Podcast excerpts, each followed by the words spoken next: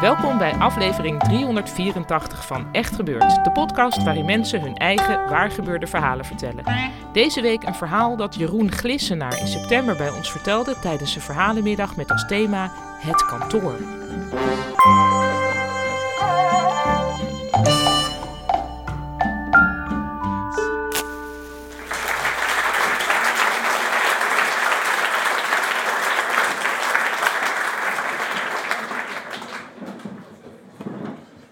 Uh, boswachter in Arnhem heb ik uh, denk ik het mooiste kantoor uh, van heel Nederland. Ik ben altijd in de natuur. Ik ben altijd buiten, ik ontmoet altijd mensen. En soms ontmoet je ook hele bijzondere mensen. Ik mocht 22 jaar geleden voor de beeldententoonstelling met Jan Hoed... mocht ik de kunstenaars ontmoeten in het park en ze dan rondleiden, vertellen over het park... en hun gebruikten die informatie dan ter inspiratie voor hun kunstwerken. En toen alle kunst een plek had gevonden in het park, toen was het zover voor de opening...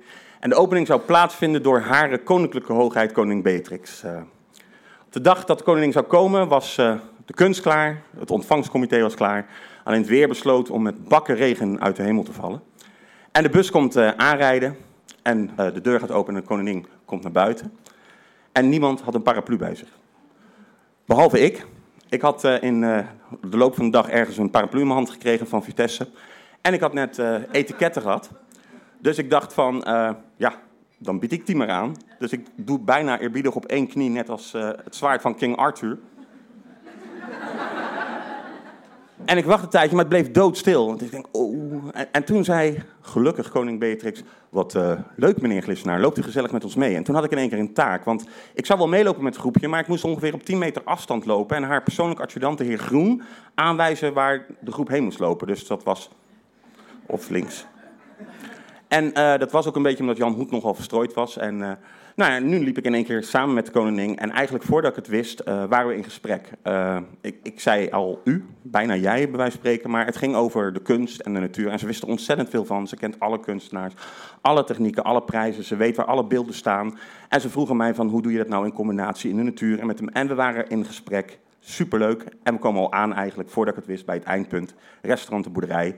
Waar de koning naar binnen zou gaan. Dus de fanfare begint het Wilhelmus te spelen.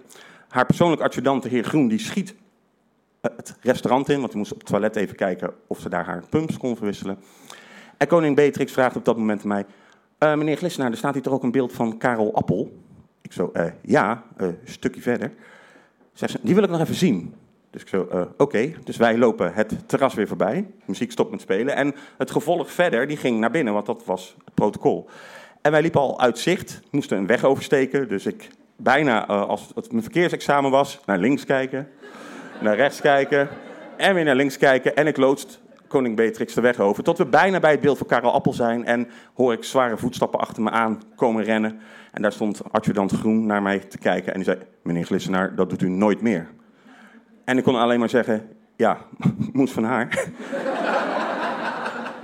Gelukkig kon uh, koning Beatrix erom lachen en we liepen gedrieën liepen weer terug naar restaurant de boerderij waar de fanfare gewoon nog een keer het Wilhelmus voor ons drieën inzette.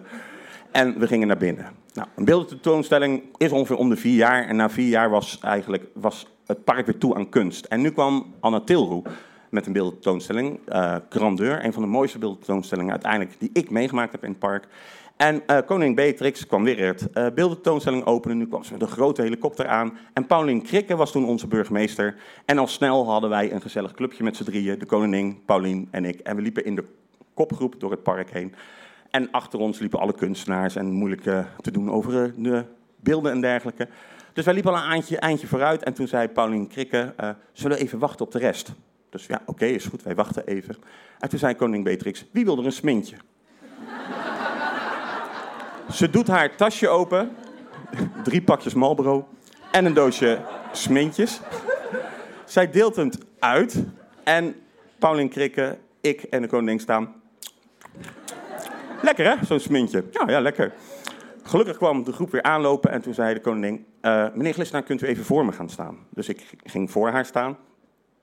En ze legde haar handen op mijn schouders en zei, ja, loopt u maar. En ik zette stap en haar pumps ploppen zo uit de grond. Dus uh, heb ik uh, mooi, mooi kunnen doen. Uh, nou, beeldentoonstelling was hartstikke gezellig en groot succes. Nogmaals, prachtige beeldtentoonstelling. En ik denk twee jaar later eh, werd er in Sonsbeek, of eigenlijk in Arnhem, het nieuwe gebouw van de CITO geopend. Van de CITO-toets. Het kantoor staat midden in Arnhem. En koningin Beatrix kwam dat openen. En omdat ik inmiddels een oude bekende was, hebben ze mij gevraagd van... kan jij alsjeblieft het hek open doen? En dat kwam omdat Park Sonsbeek ligt echt midden in de stad Arnhem. En daar is een groot weiland en daar zouden dan zeg maar haar helikopter landen. Zo gezegd, zo gedaan. Ik stond daar, ik moest ook een rode loper uitrollen. En precies op tijd kwam daar een klein bolletje, zo'n helikoptertje, zo'n glazen bolletje aan met haar privépiloot, want ze vloog niet zelf. Een hele grote wieken. En die komt zo aanvliegen en begint voor ons zo langzaam te landen. Ik denk, oh ja, nu moet ik die loper uitrollen. Dus ik pak die loper, maar het gras was vrij hoog, dus dat was al lastig rollen. Dus dat ging eigenlijk helemaal niet. En op een gegeven moment, die helikopter was aan het landen.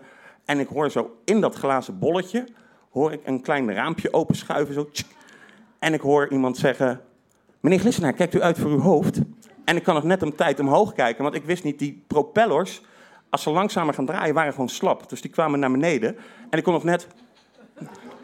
Anders had ik echt vol die propeller op mijn kop gekregen. Dus ik kon alleen maar zeggen, bedankt. Toen stapte ze uit, natuurlijk weer met uh, haar prachtige pumps aan. Maar er was gewoon niet te lopen op, dat, op die rode loper, want die lag ongeveer 20 centimeter boven het gras. En toen vroeg ze van, uh, kunt u me een arm geven? Ja, en ik kon iemand die dus net mijn leven had gered, of in ieder geval had voor gezorgd dat ik geen enorme koppijn zou hebben die dag, uh, nee weigeren. En ik heb dus haar een arm gegeven en toen bedacht ik van, ik loop nu eigenlijk gewoon samen uh, met koning Beatrix, waar ik van tevoren echt van dacht van, ja, dat is zo'n andere wereld. En elke keer dat ik haar gezien heb, was het ja, eigenlijk of het mijn beste vriendin was. En ik denk dat het gezamenlijke uh, interesse in de kunst, en als je daarover gaat praten en je wordt enthousiast, dan wordt de ander nog enthousiaster. En ja, zoals je nu gehoord hebt, ik ben nog steeds ontzettend enthousiast over de koningin Beatrix.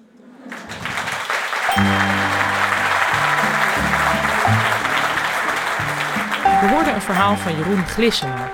Jeroen is dus de boswachter van Arnhem en werkt vanuit het bezoekerscentrum De Molenplaats Sonsbeek. Hij geeft veel lezingen en excursies en verzorgt een lesprogramma over de natuur voor scholen. Wil jij ook een keer komen vertellen bij Echt Gebeurd? Voor de komende edities zijn we op zoek naar verhalen rond de thema's het gezin, woede, het huwelijk, het dorp, Israël, dromen en verslaafd. Als jij een mooi waargebeurd verhaal hebt dat bij één van die thema's aansluit, kun je je als verteller opgeven via onze website echtgebeurd.net. De redactie van Echt Gebeurd bestaat uit Micha Wertheim, Tom van Rooyen, Renette Kwakkenbos en mijzelf, Paulien Cornelissen.